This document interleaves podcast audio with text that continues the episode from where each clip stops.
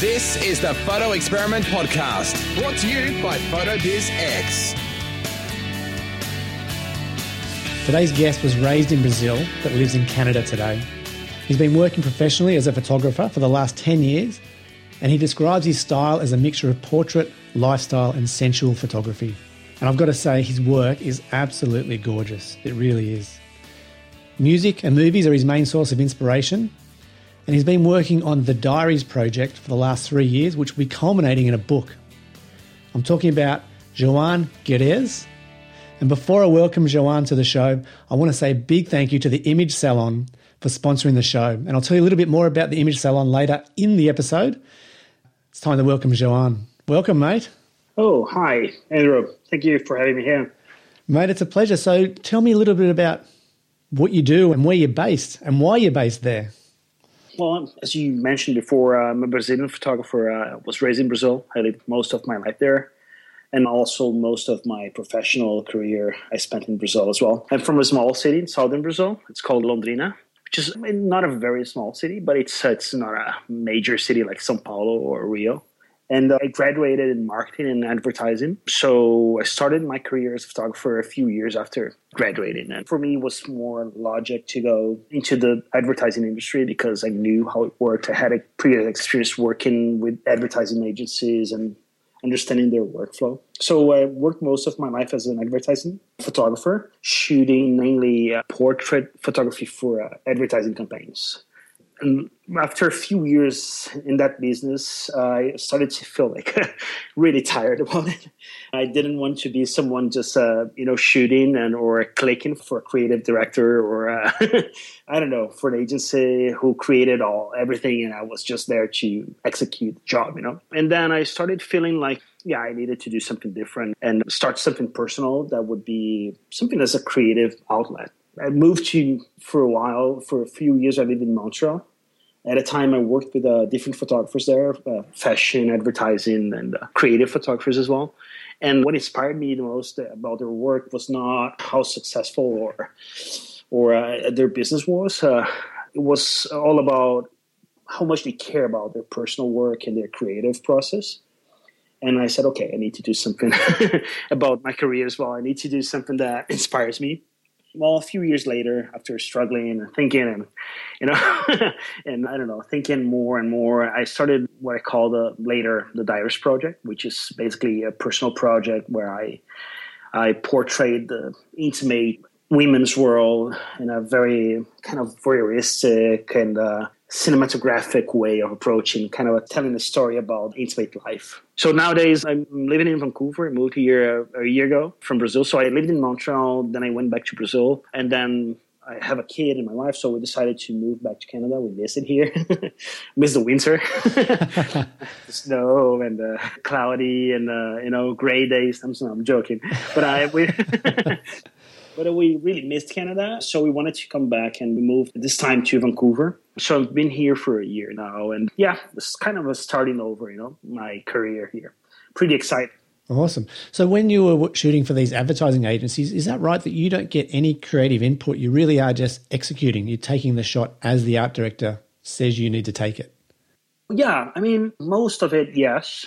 And for me, it was basically almost 100% of my work just executing it, So you get a layout. So basically what happens is a very strict business process where you have an art buyer who gets a quote from you, say, oh, we need a quote for you to shoot a campaign. We need, styling, someone to produce a set and everything. So normally the photographer will take care of all the details. So I would hire an executive producer to take care of all these details. And then they would send me a layout telling me exactly what they needed. And I would just go there and do basically what I needed. So I felt for kind of a long time that I was just there solving problems, because that's what it was. They gave me something that was normally challenging. And I would just find a solution to get to that result, So, for example, shooting in a studio, so then they could post-process it and blend the images with a beach, you know, a background with the beach, sunset, and the girl. So the girl was shot in the studio, and you needed to look at real sunset and real lighting. So it was basically, you know, like, so it was challenging. It was exciting at some point, but it became repetitive, you know, a little bit frustrating when it came to having my own voice, you know.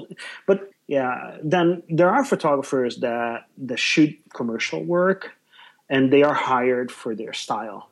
And that is different, you know, because then you're going to have a brand that says, okay, I need that style, that photographer. They will still have less voice, you know, in the process, you know, lesser voice in the process, but their styles will still be present in the shoot, you know. So, yeah, that's a different approach as well. Okay. Look, I interviewed Nathan Elson, who's also based in Canada a little while ago, and he seems to book these commercial jobs based on his style. So it sounds like a different sort of a setup, more like the second style you're describing there. Yeah, and that's what I realized when I worked out in Montreal with advertising photographers and fashion photographers. What I realized is that they would spend, I don't know, half of their time shooting personal work so they could promote their own style and then later on be hired to do what they like to do or what they're good at. In Brazil, we have this huge advertising industry, which is probably one of the biggest in the world, but it's very, very strict and very commercial. So it's all about budget, money, and getting it right. So there is very, very little space for any creative input, you know, from the photographer, which is a lot different from, for example, from North America or Canada. I don't know how is it in Australia, you know, but the industry in Brazil is very, like, I don't know, I feel like commercial photographers in Brazil, they don't have a particular style. They are just hired to, because they're good at something. For example, if you're good at shooting food or cars or lifestyle or portrait, then you're going to be considered among a certain amount of photographers, and then they will ask a quote from you, and whoever gets offers the best, you know, probably will get the job. So it's a lot different. Uh-huh. Yeah. So when you're doing all this advertising style and commercial shooting, were you already doing or working on your own personal projects? No, and that's the thing, you know, it's really strange because I started, you know, in the photography industry or world when I was in my first year at university, you know, so like almost 18 years ago. And then at the time I shot film, but I didn't do any professional work. I just loved it, you know, shooting. And then when I graduated, I went to Europe to study. I went to Europe to do a master's there in advertising. And then I went back to Brazil, I got married, and then went to Denmark. And in Denmark, my wife was studying, and I had a lot of free time, you know. So it was exactly the time, you know, the transition between film and digital was 2004. So that's the time when the first digital cameras, professional digital cameras, showed up, like the accessible ones, like, I don't know, a Rebel, I don't know, 300D or something. You know, I don't remember the names, or a D50 from Nikon. And then I got myself a digital camera and started shooting again and studying photography again. I'm a self-taught photographer, so at the time I just had a lot of time, so started studying again. And then when I went back to Brazil in 2006, 10 years ago, I got into the industry working for a few photographers, and then I started to do my own work after that. And for me, it was all about work and living and making money out of it so I could pay my my bills. At the time, I don't know, I didn't think about doing creative work. Actually, I was so consumed by work that I didn't even, you know, realize how involved I was in it, that I didn't have any personal work. So only when I moved to Montreal did I realize, okay, now this is not good, man. Can I swear here? Yeah, of course. It was that bad, was it? Yeah. I mean, it was pretty fucked up, you know, like I felt like nobody. I felt like I was just like I was doing any kind of trade, you know, like you just go there and do your job and leave, you know. So I didn't feel like a creative person. So that's what kind of drove me to the Diaries Project, you know, that kind of frustration. Is the Diaries Project, is this your first personal project? Oh, yeah, I think, formally speaking, yeah, it's a first personal project. I had other ones before that, but they didn't go through. What was one of the other ones that didn't happen or didn't work? Well, when I moved back to Brazil, I love music, you know. So when I was a kid, I had a band. My brother had a band. So I knew everybody from the music industry, actually in Brazil, you know. So I started shooting bands. And then I got broke because bands, they don't have money, you know, to pay you.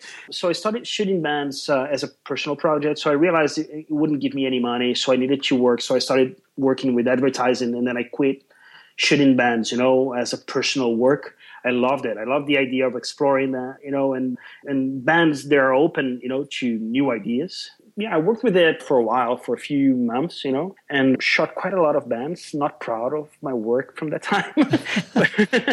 but yeah. What was the plan with those images? So you're shooting these bands, you know, you can be creative, you can try things.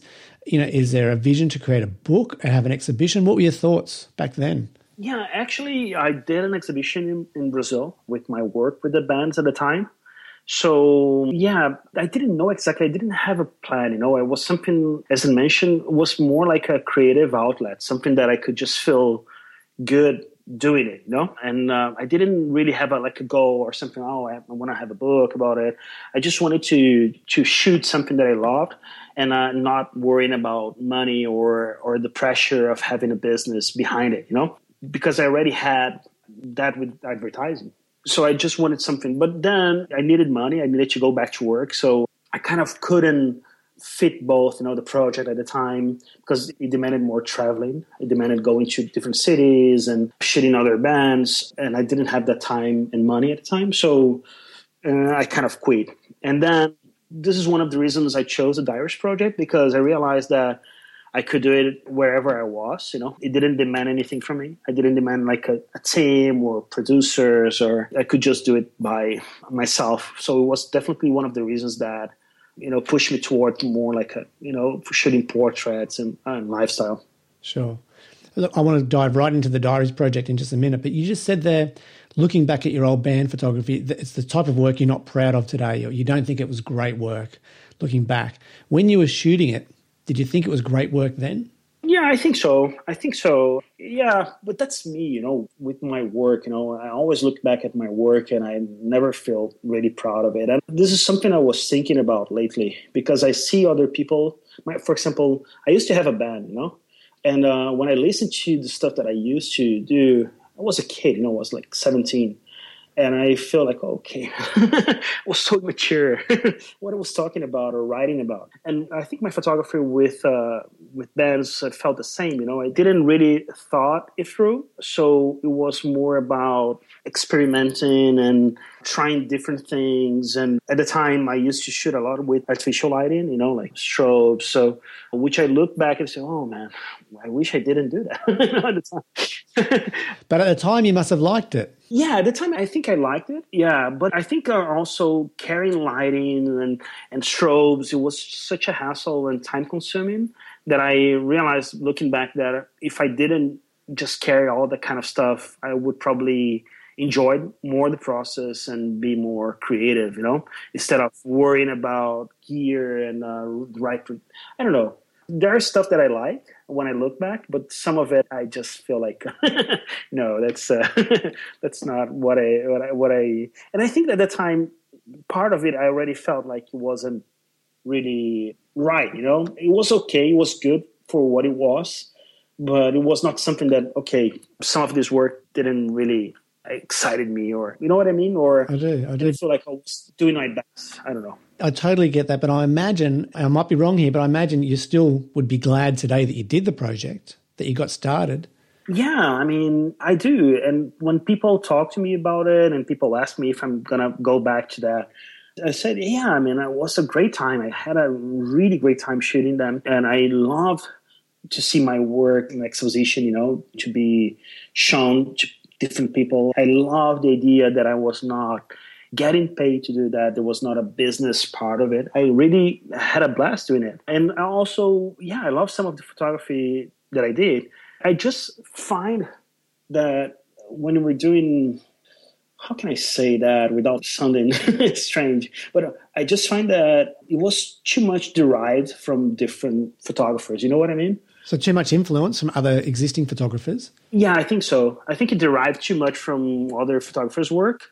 So it didn't feel, so for me, if we're having a personal project, even if we have the kind of influence in our work, we have to at some point start growing and building our own identity and thinking about it throughout the process, so we can kind of mature. So when I look at my work, I don't really see like, okay, this is myself, this is someone else's work, which is done well, properly done, but it's not really my work, you know what I mean? I do. I totally get it. Because I think every photographer, particularly when you're newer, you take a lot of influence from whoever's around you or whatever you're looking at, and you tend to put that into your own work. And you went through that stage, but you recognized it.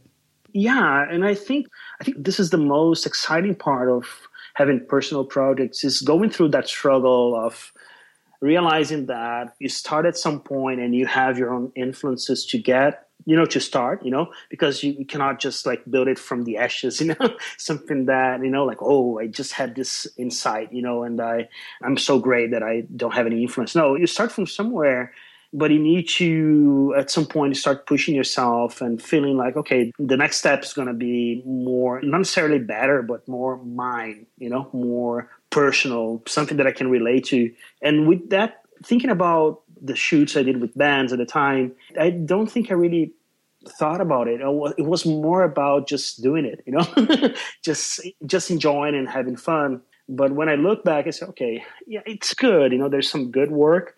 And I think that the stuff that I like the most is the stuff that I can relate the most with my own identity or with myself, And some of them are not the most technically sound, or the better executed, but they're my favorite because they look like my work, Tell me about the Diaries Project. How was that born? How did that even come to you? Well, it's a kind of a long story. I talk a lot. So that's all right. I try to go through the process faster. At the time, I was just back to Brazil. It was 2012. And then I was just starting from scratch again, People knew me from advertising, so I was working with advertising again.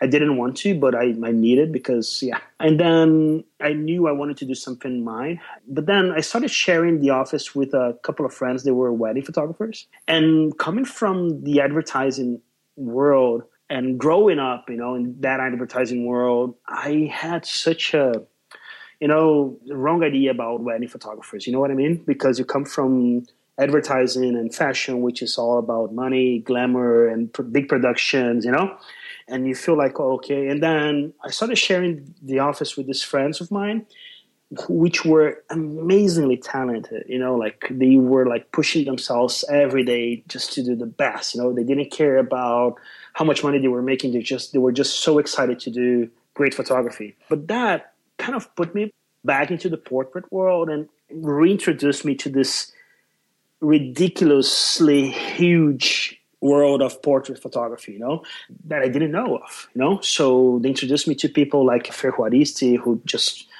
changed my way of seeing photography, or introduced me to wedding photographers, portrait, lifestyle photographers. And at the time, I got so, wow, this is great, this is exactly what I was looking for because it didn't demand any studio or production or whatever, So I knew I wanted to do something related to portrait photography. I just didn't know exactly what. And I never saw myself as a boudoir or a fine art or a nude photographer, Never saw myself doing that.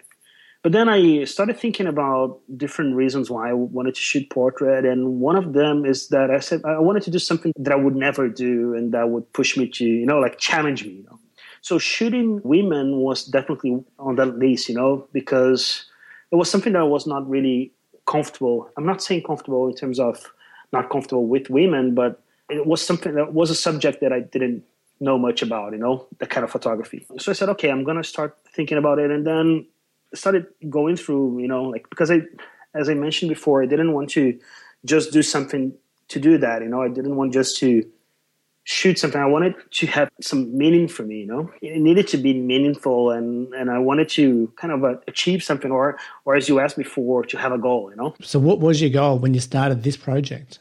For me, it was really about getting to that world that I don't belong, That intimate world that I'm not part of and put my own vision or my own, way of seeing it. So it was literally all about me, It was not about like, oh, I want to empower women, or, you know. And that's the sort of thing I hear from a lot of female boudoir photographers. They're there to empower the women. So you're saying you're not trying to do that? Not really. I mean, I may do it as a consequence, you know, to what I do, because I don't portray them in a sexualized way, you know. So I kind of, I portray them as they really are. But also, surely, there is a big part of it that is my vision of what they are, you know, or how I see that intimate world, you know. And this is something that really pushed me to do that, because I thought, okay, this is new, you know, it's completely raw. I have no idea how it's going to be, how it's going to turn out. I knew I wanted to work with natural light because I worked with studio most of my life. So I wanted to push myself to work with natural light only, work indoors, you know, not work outdoors because it's more challenging, you know. And also talking about intimate photography, you know, like I feel like, yeah, it makes more sense to shoot indoors. But also I didn't want to be seen at a time as the guy who just jumped from advertising into shooting naked women, you know? Why? Why not? Did you think there was going to be some stigma involved? Not necessarily, you know, but coming from Brazil, where women are generally so sexualized, you know, every day. So we have all these stereotypes of the girl dancing in the carnival, you know, with naked or semi-naked. And we have this culture in Brazil, like television and everything, is it's all about women and sexualizing women, you know? So I didn't want to reinforce that stereotype, like, oh, I'm just part of that, you know? I really wanted to have my own vision and portray that intimate world with my own vision. So I always tell this story, and this is something that came to me kind of throughout the process, not in the beginning, but talking to a friend of mine, a very, very good friend of mine from childhood. We were talking about, you know, like, he was asking me why I was doing that. And I started giving him explanations, which I didn't exactly know, you know, like I didn't have like an exact explanation. So he reminded me of like when you were a kid, you know, the transition between when girls are part of our world when we're like kids and they play soccer with us, or you guys call football or soccer? Yeah. Either. Ah, okay. But I know what you mean. Okay, so they play soccer with us and they, you know, run around with us and they're just like, you know, boyish, you know, like because there's not a kind of separation between sex at the time, you know, when we're kids. And then suddenly girls become girls at some point, you know, and they start not sharing anything with us anymore. They started only, well, you know, like walking with girls and talking to girls, and we're not invited to that world anymore. And I think for most of us as men, there's this kind of, I don't know, this kind of anxious transition between, you know, being boys that share time with girls and not sharing anymore. And this is probably what is more attractive about that world to me. It's not being in that world. It's about real intimacy, you know? So this is what really started interesting me. And then I started shooting the Diaries, which is basically a portrait, you know, of that intimate world, but throughout my own vision or life experience, you know? For sure. Let me ask you a couple of things here, because the start of the process or start of the project, that's a really intriguing time for me, because here you are, you're coming from an advertising background. You've never done anything like this before. You're married and you say to your wife, and she's not from Brazil, so I guess she's Danish, isn't she? No, she's Brazilian. She's Brazilian. Oh, she's Brazilian. Okay, right, okay. So I guess then she has been exposed to that Brazilian lifestyle. So was she shocked at all when you suggested that you want to do this project? Not really. It is strange because I had been thinking about it for a while, but I didn't tell anyone. And then one day I just decided I was going to start shooting that. And then I went home. I remember exactly that I went home and we were about to, you know, go to sleep. And I told her, hey, you know, remember, I've been thinking about starting a personal project, something that I need to. And she said, yeah. I said, okay, so I'm starting a project that's intimate portrait of women, you know. So there might be nudity and everything. And she said, are you asking me or telling me? Well, that's what I'd be thinking. And I said, because we always had this agreement, you know, that we always respected, you know, each other's decision. So she thought I was asking her, and she was surprised that I would ever ask her about it, because she knows that I know that she would be okay with it, you know? So were you asking or were you telling? Yeah, exactly. So I was telling in a way that I said, look, we live in a small city. So soon people start asking, why am I doing it? And if you're jealous or not.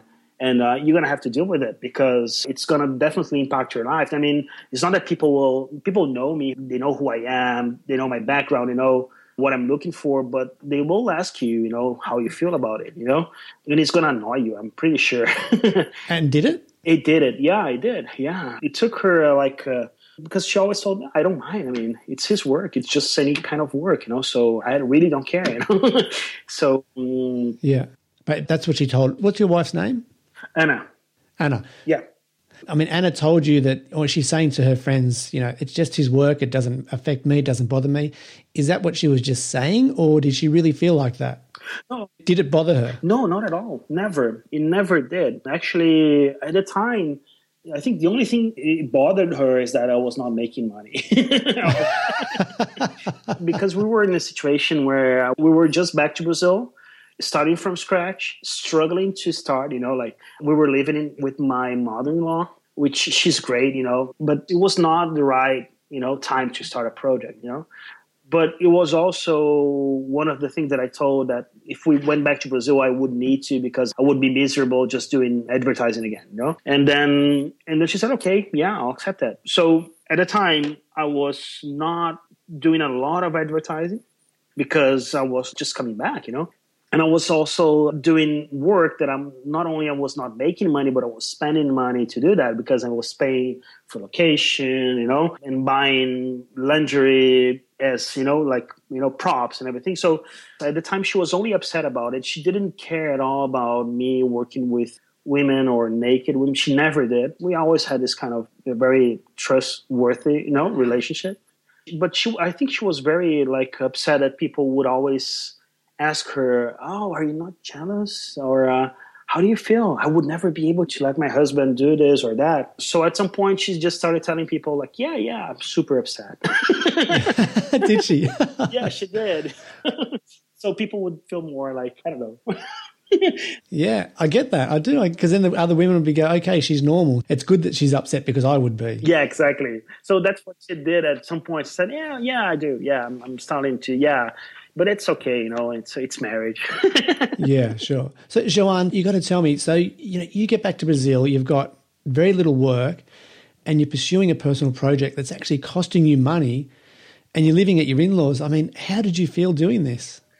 It was a tough time. It was not easy at all, You see, people see the kind of stuff, they see photographers and they always think of how successful they are, or, their beautiful websites, and work and Facebook showing. But it was not glamorous at all. It was a struggle, And I didn't, because at the time, I want to do something that has my own style. So people will start paying for me to shoot with my own style, This is what I had in mind.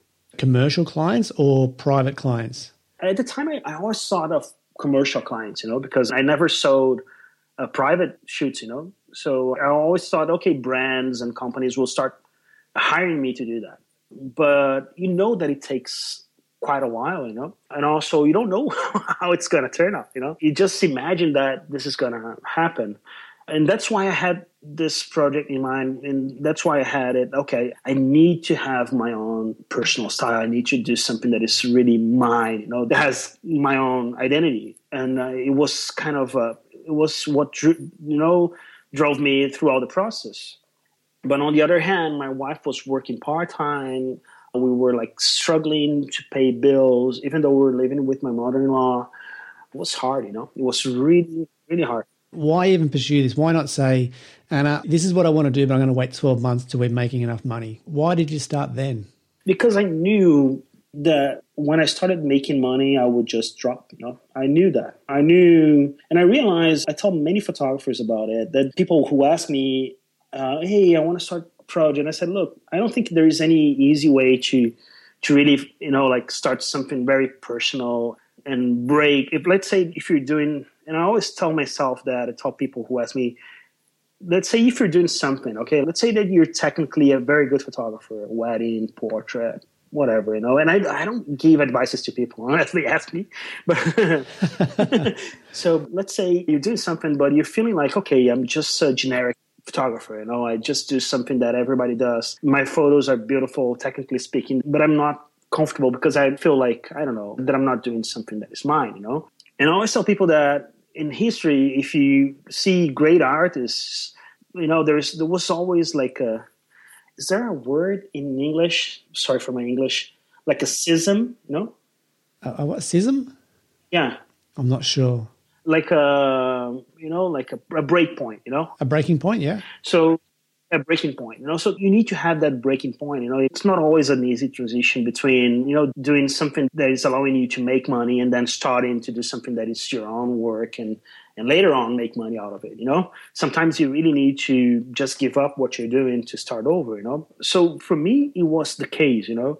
I knew that if I started doing advertising again, it would just take all my time and would give me the money to live comfortable, and I would just stop caring about doing, you know, personal work. I would still feel miserable, but I would be paying my bills, you know. So I knew, and we had this, I mean, yeah, we had fights, me and my wife, you know, about it, because I said, look, I'm not stepping back, you know. I know this is crazy, you know. It felt crazy, you know, that I'm not stepping back. I'm doing it, and I'm pursuing it until it starts working somehow. I don't know how, but it needs to.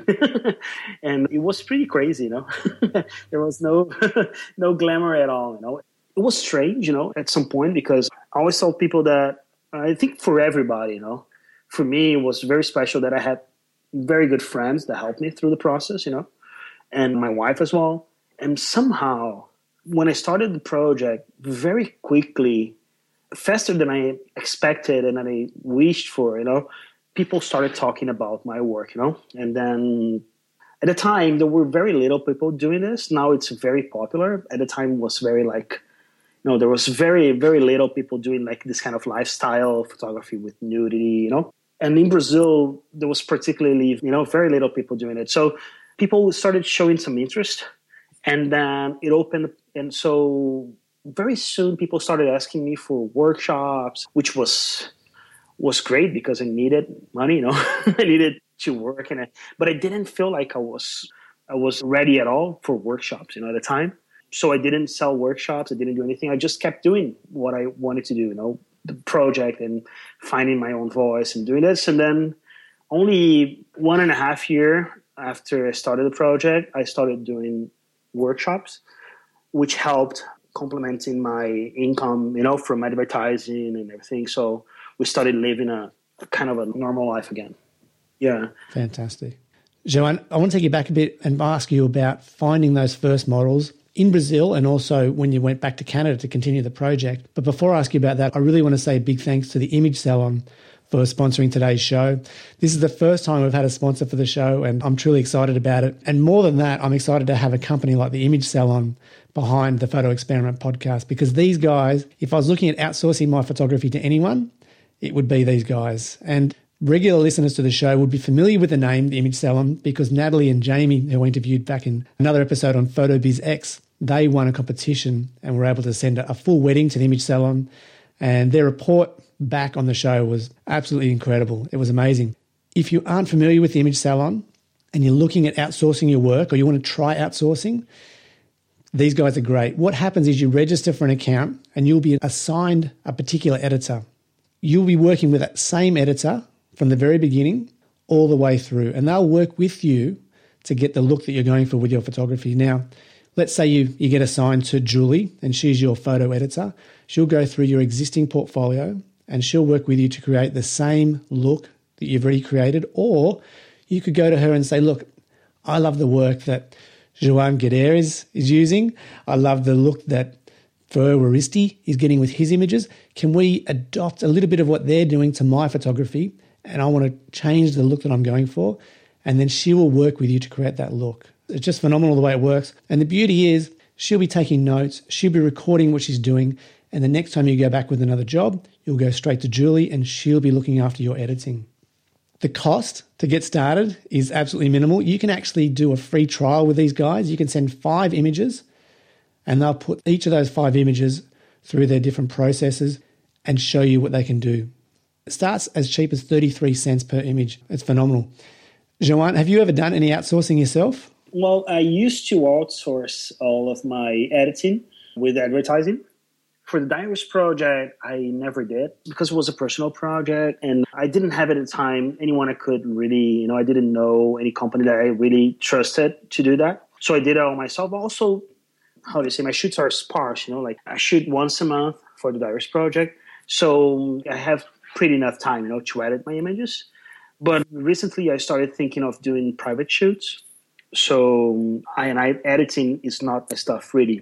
Even though I do it, I feel miserable doing it. So would you be happy to outsource your work to another company? Definitely. And I already spoke with the guys from Image Salon. They're Canadian as well. And their work is amazing. I met them and they were always helpful. I just didn't have right now enough time because I changed gear.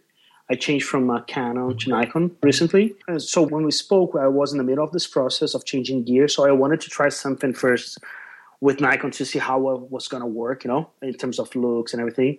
And then soon, when I start selling more private shoots, I'll definitely outsource it with them. This is the kind of work that I would definitely outsource. And I'm just catching up with you, with the Image Salon. I'm not advertising for them, but their work is amazing. It's really great. And I would definitely, start working with them soon. So why would you outsource instead of doing it yourself? I think, and that's also one of the things that I don't like doing is editing. I do it, but for me, it's always painful. I'm not very good at it. So to get to the result that I want, it takes me quite a long time.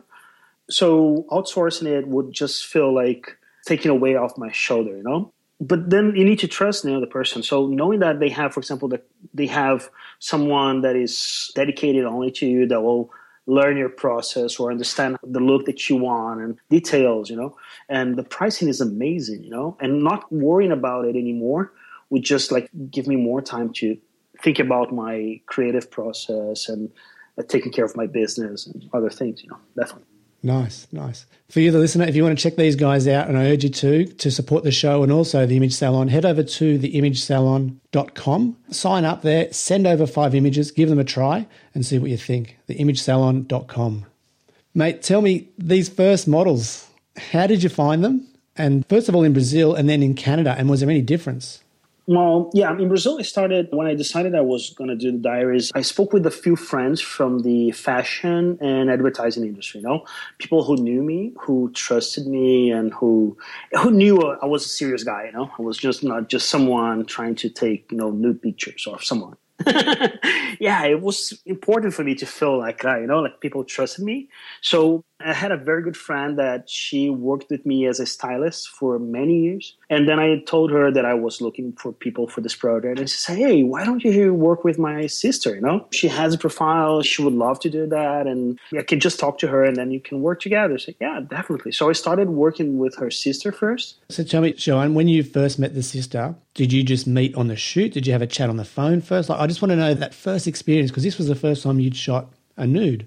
Yeah. So her sister had just turned 18, which is the demand for the project, So, and then we sat together, her sister and her, And I went through the process to explain to her. So I didn't have any photos of mine. So I had some ideas, references that I had on my computer. So I showed them. And what I did is, and this is what I do until nowadays, I asked her what she would be comfortable doing, So there was a minimal requirement in terms of, how much skin, that would show. But then there's so many details, would you wear loungy lingeries or see-through thongs, this kind of detail, So I went through this process so I could think about styling and everything, but also I didn't want to get into the shoot and then say she changed her mind or I didn't know. I would not feel comfortable asking anything from her if I didn't know that she was comfortable doing that, Okay, so you talked about all these things first before you even styled the shoot. You found out where her limits were and then you styled the shoots based on that. Yeah, exactly. So I would plan my shoot and I still do that. I plan my shoots based on how comfortable the model is, Right. So, for example, let's say that was the first shoot. She knew me, So I was very good friends of the family. So it was pretty easy because there was a lot of, confidence and trust, between each other. So were her parents were okay with her having nude photographs? She didn't do nude at the time. She did only lingerie. But yeah, the parents were okay because that's the thing. Her sister, she's my age or close to my age, so 30-something, you know?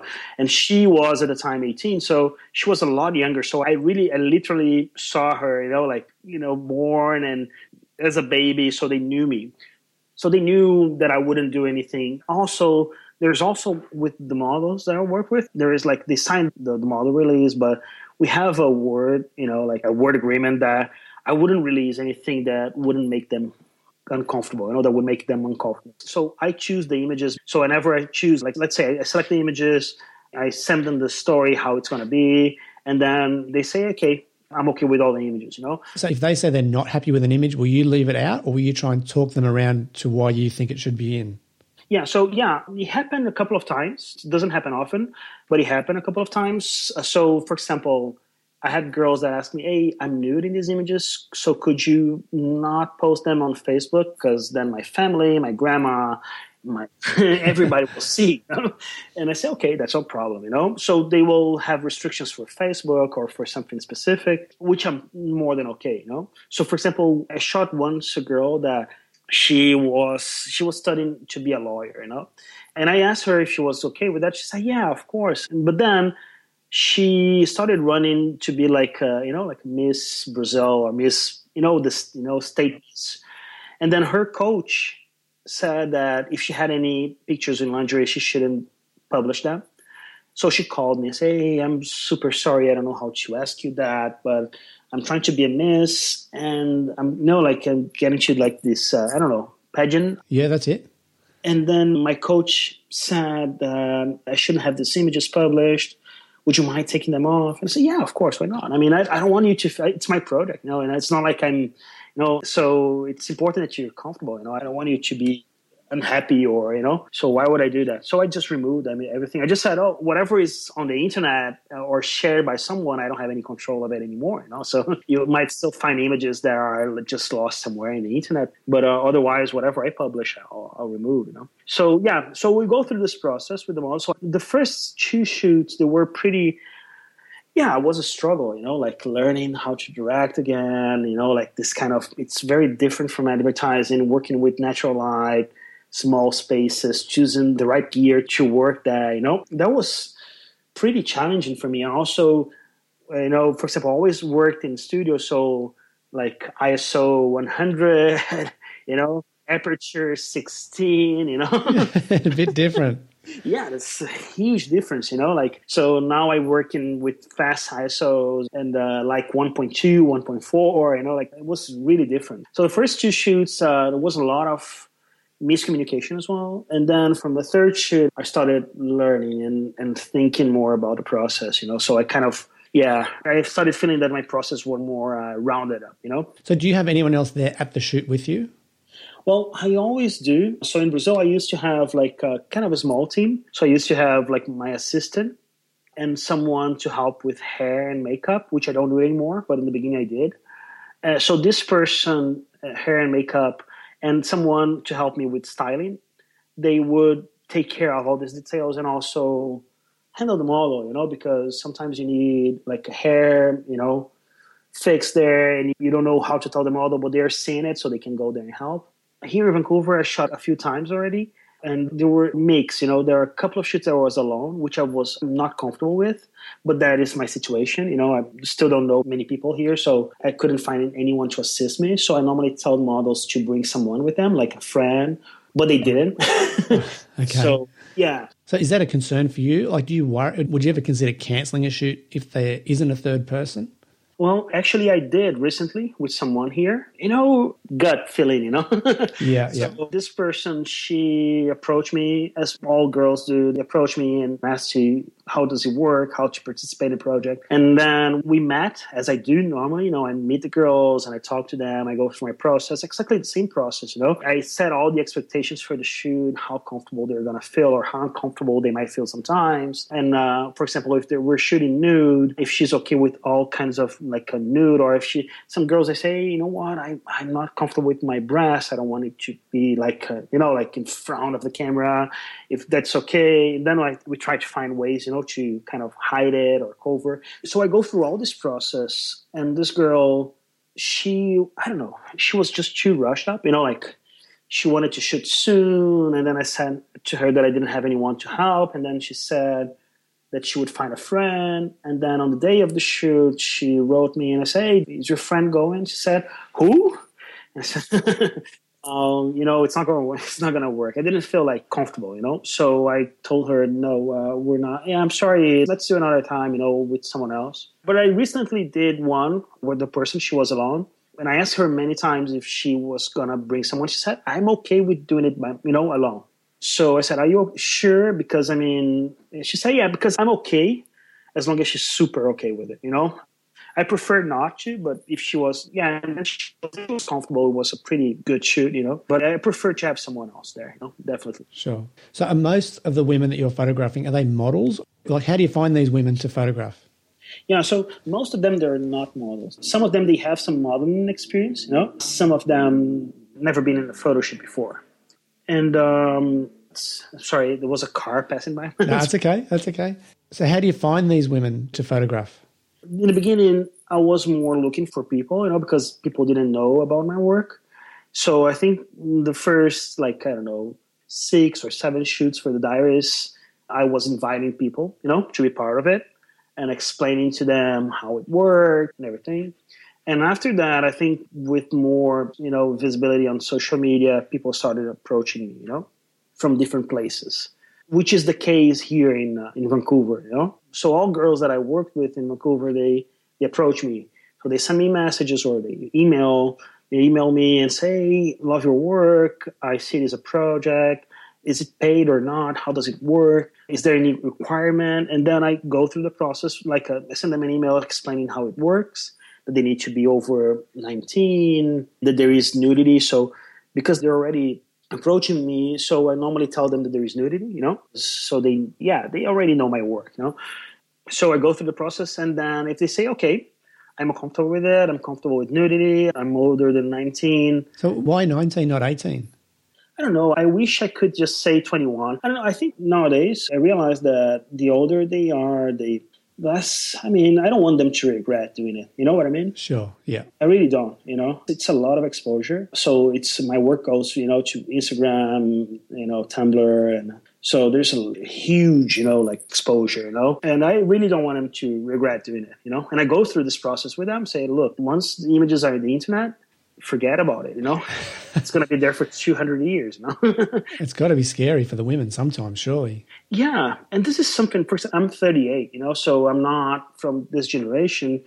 So I feel that it's scary, sometimes. Yeah. But I don't know, they're normally comfortable with it, They're super okay with it. I think there is a sense of less guilt, And also the kind of, I'm sorry, it's a cliche, but the kind of empowering theme that women feel like, okay, it's my body. I feel comfortable doing it. So there's nobody to judge me or to tell me not to do it, So I think that's the reason, because I shot girls that they're lawyers, they're studying to be doctors, or they're marketing managers, in companies. And they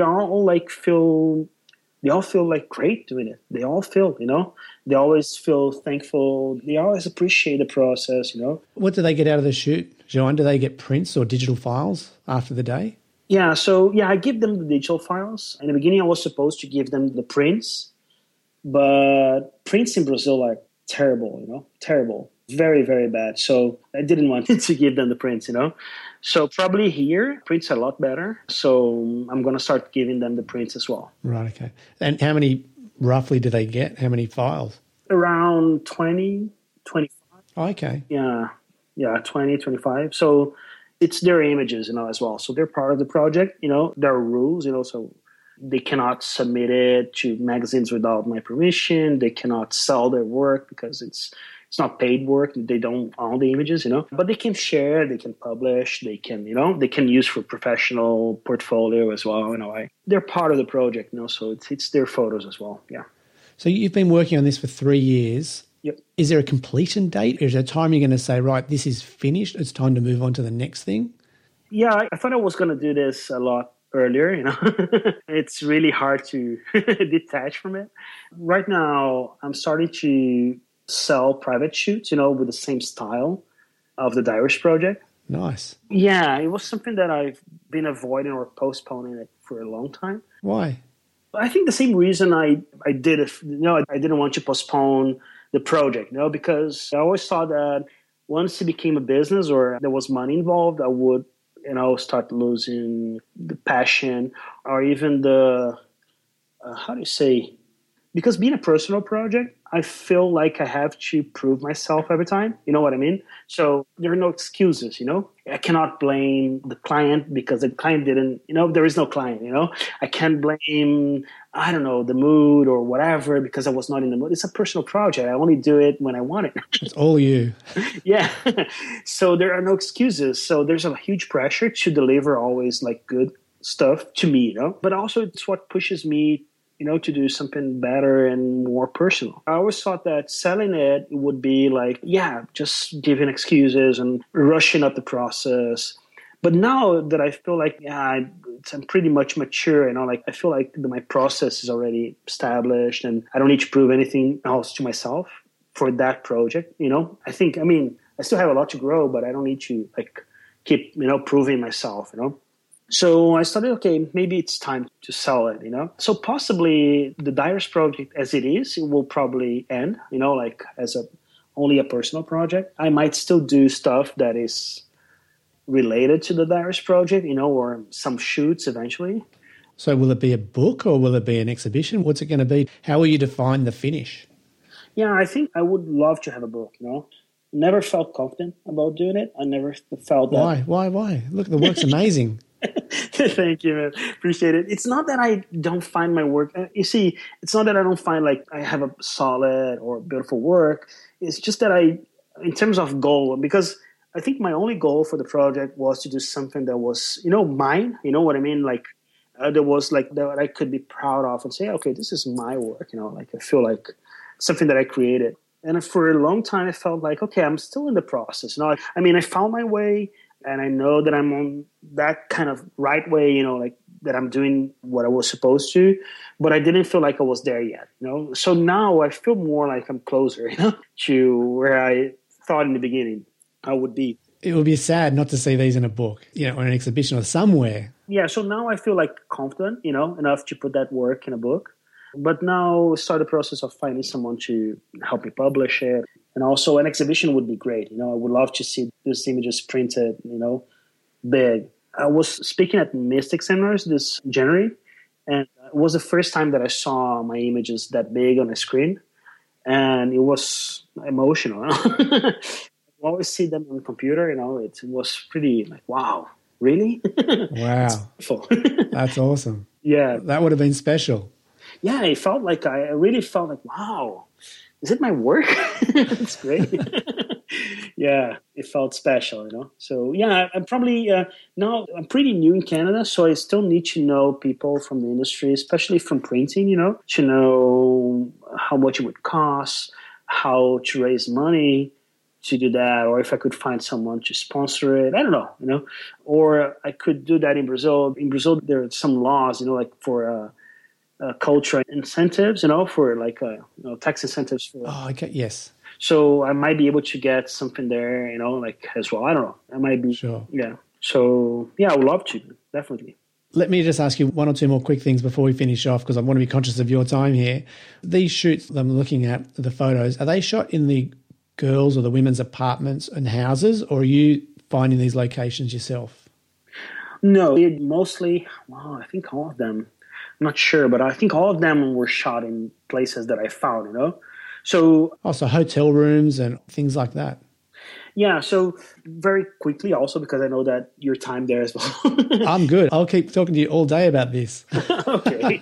Don't tell me that. I talk a lot.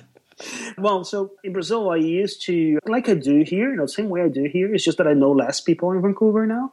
So in Brazil, I used to just tell everyone I met that I was, for example, if I met you, you know, on the street and you say, hey, João, just saw your work, man, beautiful, you know, really like it. I would just tell you, hey, you know what, if you know someone has a good place or an apartment or a house or a grandma that has a farm or a country house or whatever, you know, just let me know, you know. So people literally started emailing me or messaging me, say, hey, João, I just found this place, I remember you, you know?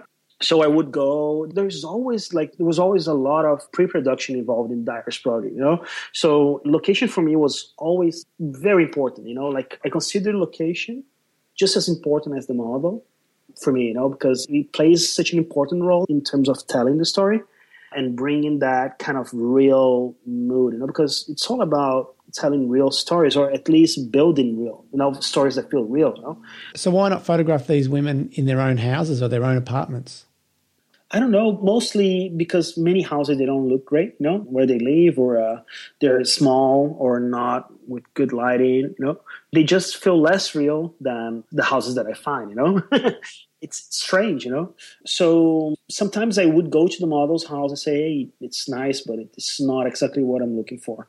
In the beginning, there was a lot more planning involved. So I would literally go through the process of like knowing the model, her style, and finding something that would either match her style or contrast, you know, with her style. So I could balance something, you know. Like, for example, having someone with a lot of tattoos in a place that it's too rock and roll would be a little bit of a cliche. So I would just bring this tattooed girl to a granny's house, you know. So have that kind of contrast, and also play with the imagery, you know, like with imagination and how that feel like her and, you know, in the parents' or grandma's house, you know. So I did this a lot. And it was very important. This is my main inspiration for movies, you know. So it was definitely a lot of pre-production, you know, and thinking about styling and thinking about lighting and how to tell the stories through layers, you know. So this is something that I really brought from my passion for movies. It was a little bit intuitive, but then I started thinking about it throughout the process later. And then here in Vancouver, I find Airbnbs, you know, which is a struggle. So, because I'm normally looking for a specific look, you know, for the house. So finding the right house that is available for that right time, it can be, a hassle. So it really takes me a while to find the right place. One of the reasons that I shoot less than I wanted, it's because of location. Normally there's a lot more models available, you know, to shoot. Really? Then locations. Yeah, definitely. Wow. When you find a location, do you come away from there picturing the exact shots that you're going to take in that location, and then do you deliver those, or do you find when you go back there you do something totally different? Well, yeah, this is something also that changed throughout the years. You know, in the beginning, I had a lot of these images in my mind and things that I would think before the shoot, you know, and ideas and poses and things that I would plan for the shoot. And it used to work out well, but also it normally became frustrating because you get there and you don't get that result. You know what I mean? You're a photographer. Yeah, I do. So whenever you set some kind of expectation, it's an expectation based on something that you saw or a reference or a photographer you admire. And then you get there, you don't have the same model, same location. And why would we do that? You know, anyway, but we do that. So later on, I stopped looking for references. I stopped. So it's been quite a while since I don't look for anything for references before the shoot, you know, or even days before the shoot. I don't look for any ideas or anything. I just go there and I know how the place works. So I have some ideas, you know, but it's more like I know what I don't want, you know, so I normally get there and it's something that I probably bring from advertising, which is, you get for example, to a shoot in advertising, and you always get there stressed because you know the limitations you have, you know? So you have all like space or lighting or the model, you know, you have all these limitations in front of you or challenges that you need to overcome. So you just start like checking out whatever you don't want, so you can just stay with what you want. So this is what I do in the shoot. So I get to the place and I say, oh, I don't want this. I don't want this place. I don't want that corner. Doesn't work for me, or that window I need to cover with some black, you know, like sheets or something so I don't get too much light from that, so only that window. So I get to the place, and then throughout the shoot I kind of started building scenes and poses and feelings from scratch, you know. My shoots are very long. They normally... What, 2 hours? How much? I said 2? Oh, times 4.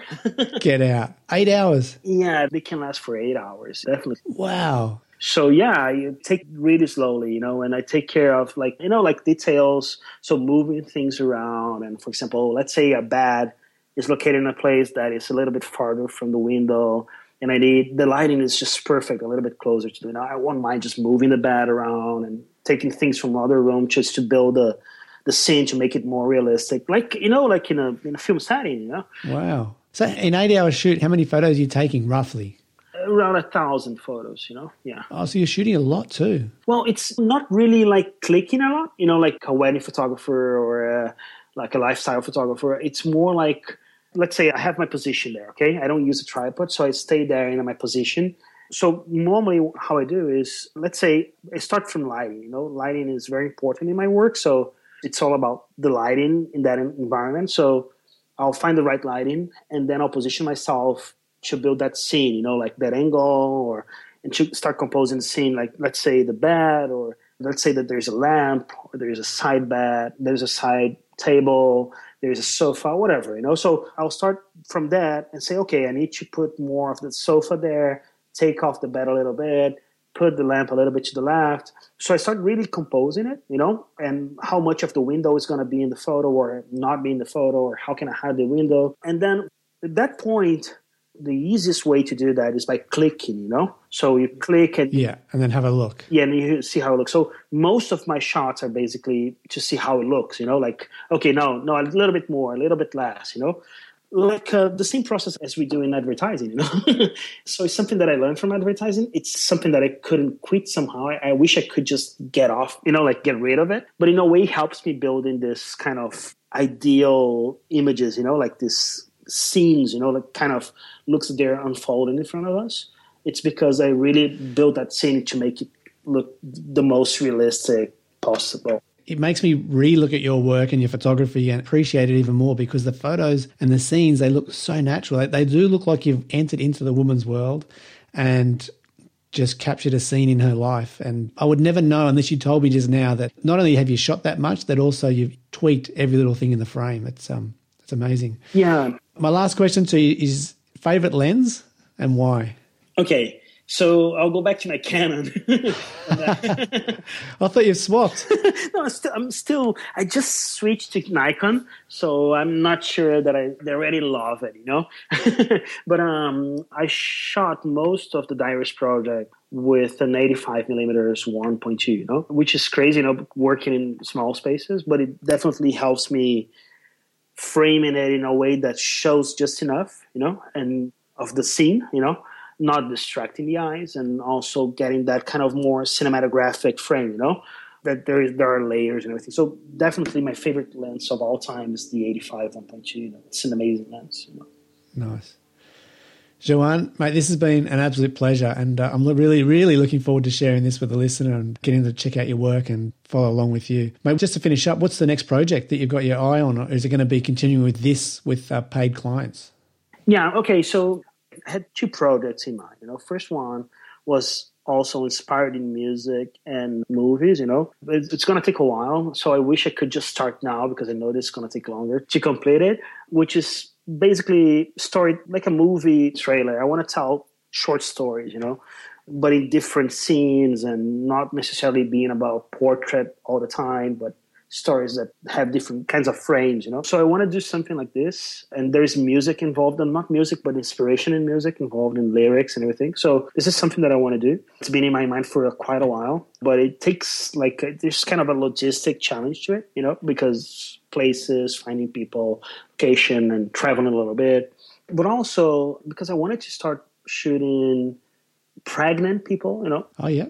Yeah, I don't know. I just find it beautiful, you know. But with the same style of the Diaries Project, without the kind of the sensuality that it has, you know, but with the same mood, you know, the kind of wistful atmosphere, you know, like solitude. So I wanted to do that.